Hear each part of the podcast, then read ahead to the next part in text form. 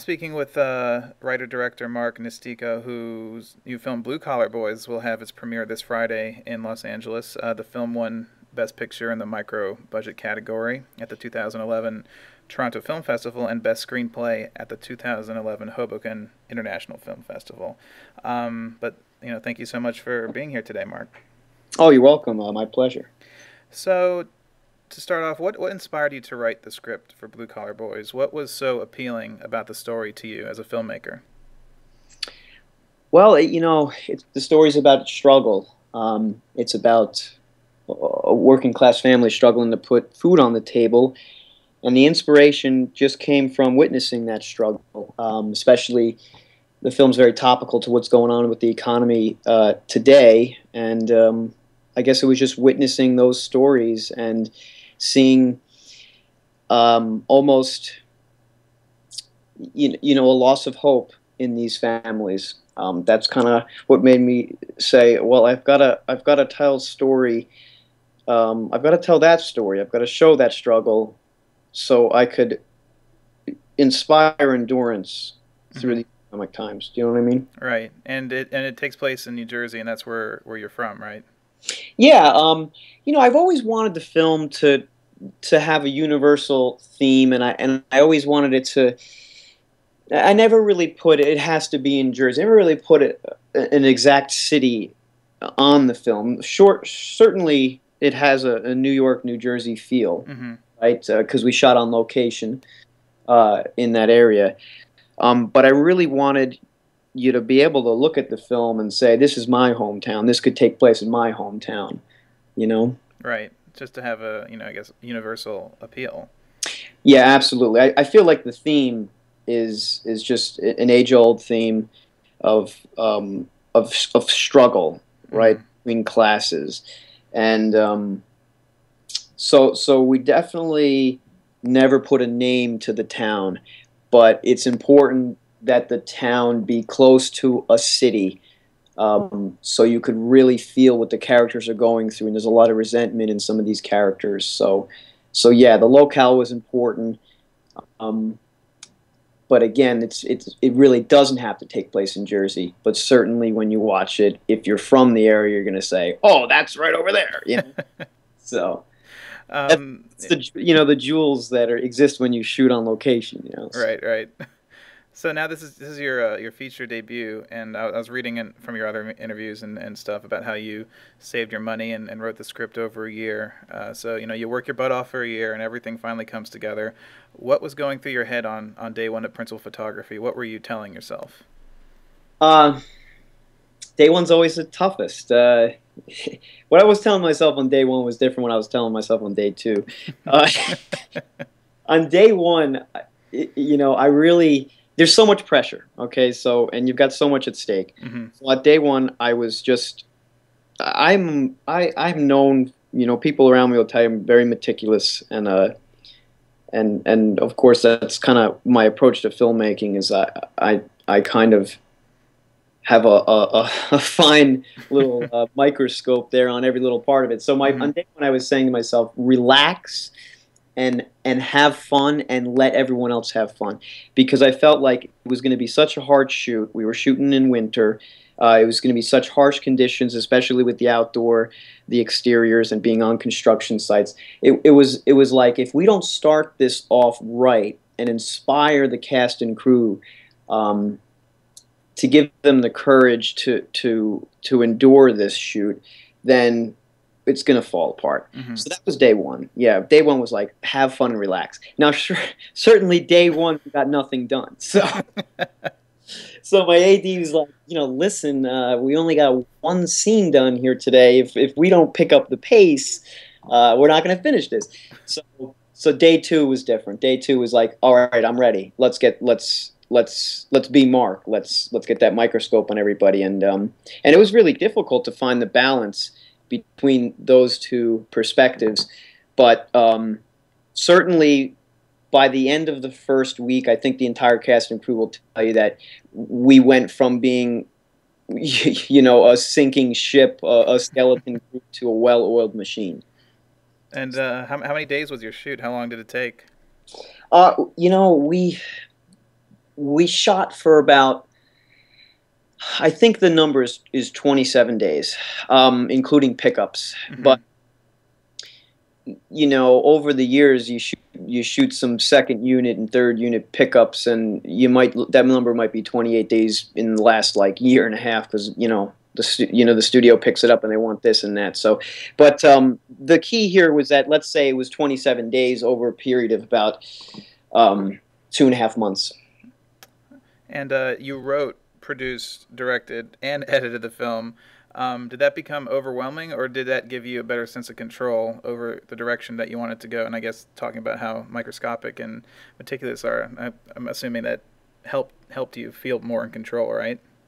Yeah, it, it's both. It, the answer is both on mm-hmm. that. Uh, you definitely have more control, but it's a give and take because it's it becomes overwhelming, and um, you know, some and one of the other interviews, someone asked me this question, and, and I'll just elaborate a little bit further here. It it's really it's really about endurance and the way you get through it while you're doing everything like this because it's so overwhelming and you could get discouraged. Is is you stay close to your friends and family, and and they're gonna give you the encouragement that you need to continue because it's it, there are days where I was just for years when I've been working on this because I've been working on it for four years mm-hmm. where I was just like this is too much I, I I can't do this anymore and you the tendency when you're producing and directing and and editing and writing it's you, you know you have to approach all four of those things as if you are four different people, you know? Mm-hmm. And it's very difficult to do. You, got, you got to wear different hats at different times. And and it's it's about controlling your emotions because if you when what's so it'd be it would have been nice to have an editor, you know. it would have been great if we had the money because what's that's the purpose of an editor you know, the director is going to bring his emotions or her emotions from the shoot into the edit when you're looking at the footage. It's very important to separate that and um, have an objective point of view. So, you know, when I describe this, it gets kind of, it, it sounds a little insane because you actually have to create two different people in your mind and have them fight against mm-hmm. each other you know, because the, the editor is going to do what's best for the film, and sometimes the director is always looking for what's best for the film. But in this case, oh, I love what so and so did in this scene. That was so fun to shoot. Uh, we got to keep it in, and no, you you can't keep it in. You've got to cut it if it doesn't work. Right. right.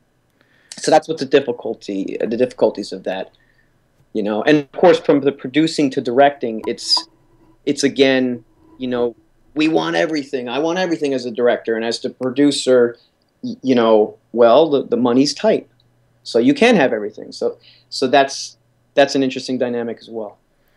And uh, describe working with uh, composer Joe uh, Lipinski. Um, you know, I usually interview composers on my slate, but I'm not a composer. I'm a writer director, so it's interesting to, I guess, talk to you about it from this side. Um, why did you choose Joe for the film, and, and what did you want his music to function in the film?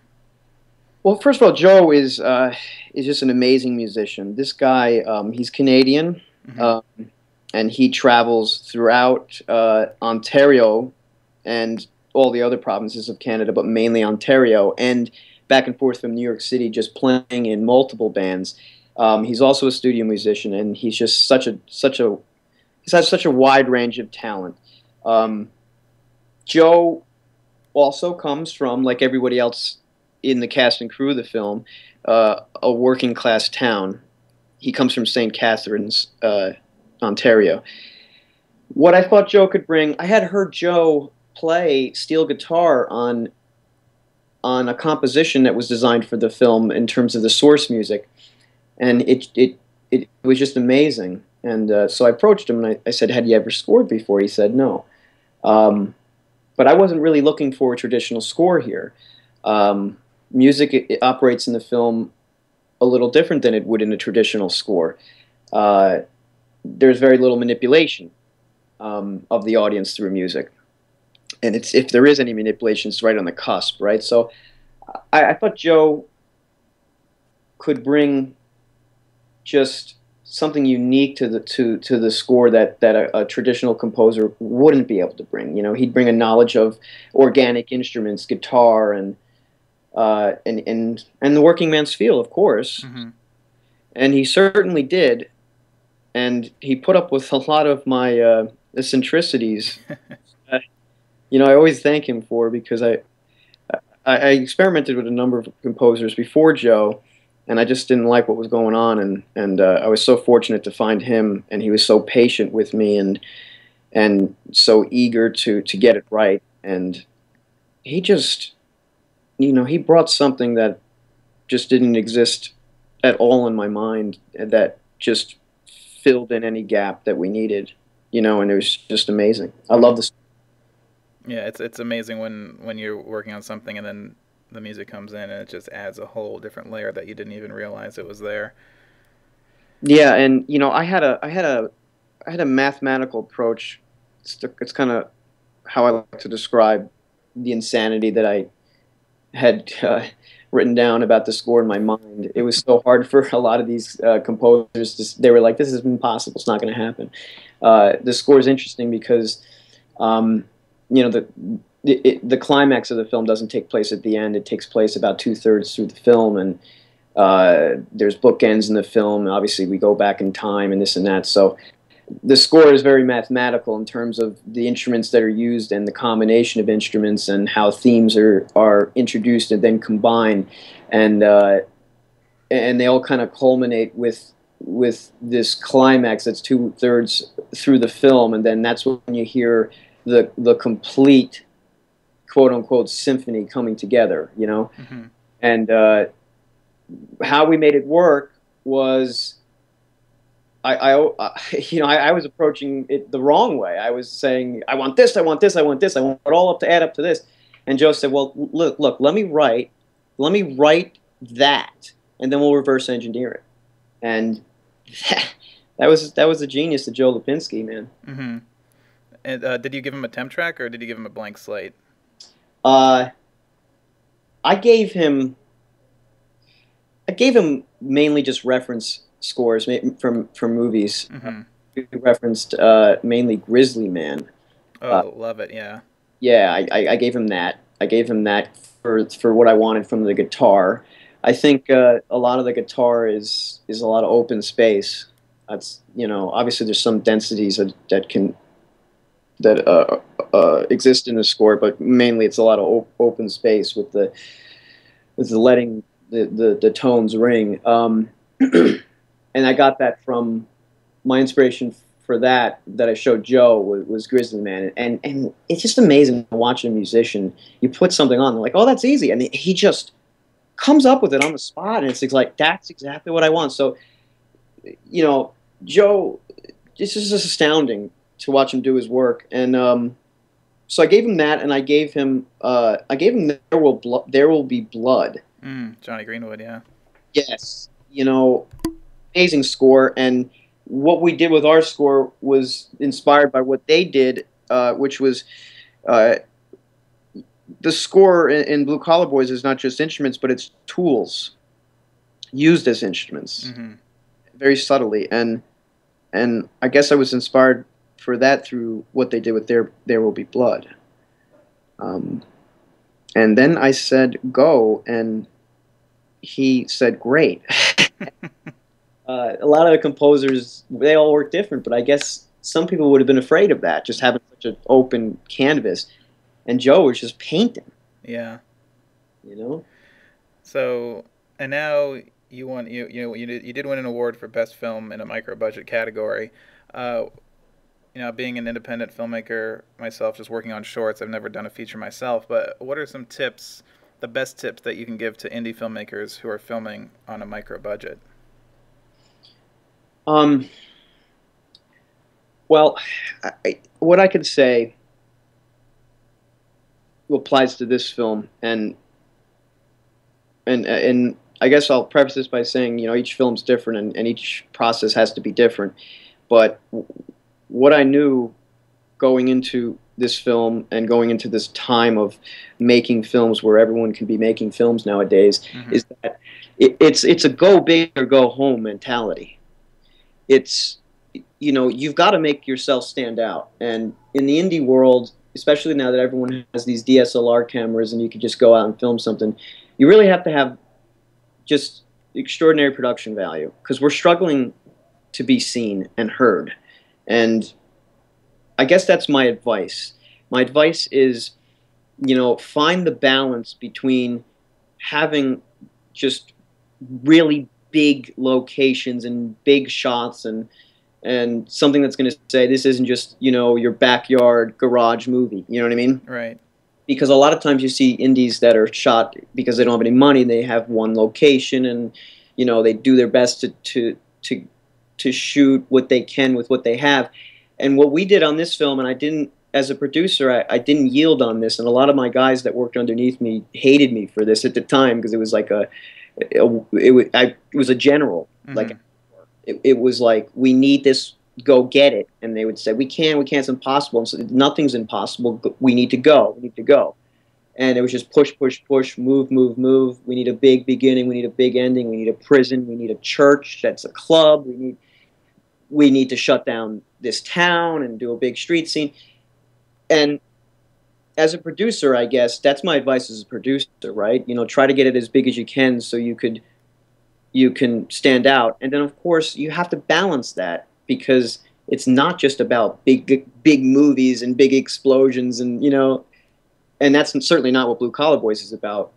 But again, that's how you get um, that's only half of it. I mean, from production aspect, that's how you get people to look at it, you know, and say, "Oh, there, there there's something here."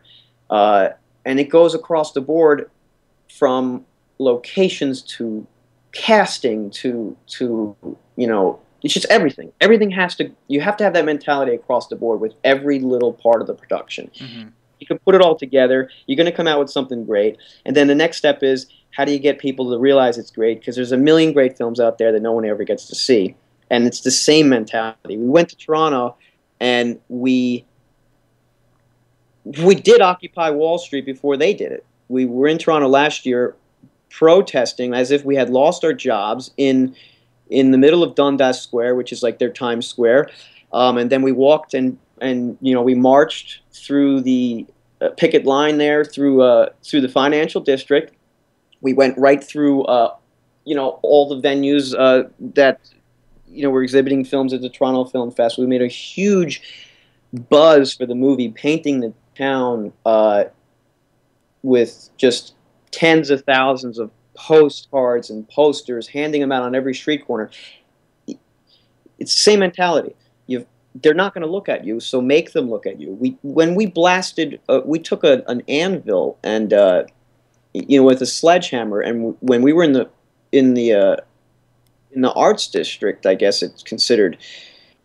Uh, oh, I might be wrong on that. I'm not sure exactly if if it's on the border of the financial district and arts district. But anyway, we blasted it so hard that we were clearing businesses uh, for three street blocks, you know, hmm. lunchtime. And everyone said, "You're this is ridiculous. You're making a big scene. People are going to be upset." And I said, "It doesn't matter if they're upset. They're going to know about the movie." And right, yeah. uh, and that was what got people to come to our screening. That's how we um, got on the radar, and that's how we got a lot of the press that we got from Toronto. Wow, that's really cool. That's really cool. um, so looking back all the way from starting this journey four years ago up to the premiere coming up on Friday, uh, what has been the most memorable moment? Hmm, that is so tough. Uh, you know, there's so many memorable moments, and they're they all just it, you know it. You have different emotions for every single one of them. Um, right. Yeah. What I can say about this film is, uh, it's a personal piece, and I did it for the working class, and uh, so that they could see their lives on screen. And going into with that mentality, the most memorable moments for me are coming out of the screenings, especially Toronto and Hoboken and and actually in Syracuse we had which we we we showed it last weekend. Uh, it, it, it's it's when these guys come out of the film and shake my hand and just are choked up and they say, This is my life. And um, I could think of in Hoboken specifically a guy that was my dad's age, just this really gritty looking blue collar worker, you know, with the big hands and the big forearms and everything. Uh, he just he was speechless. He was choked up. He was, and he could he could barely talk. He says, "You hit you hit me here," and he points to his heart and he just thanks me and he's he's like thank you. And that that's why I'm doing it. That especially for this movie that's that's that's the that's you know the reward because I feel like that's all I ever wanted for this film anyway. And now you have you, you you've got the idea that you've accomplished what you set out to do you know? Right. Well now I guess uh, to wrap up uh, the interview, I usually ask when I usually interview composers, I usually ask them this from a musical sense, but I'll flip it and ask you uh, if you could direct any movie ever made with no disrespect to the original director, which film would you choose? Oh. These are great questions. Um, wow.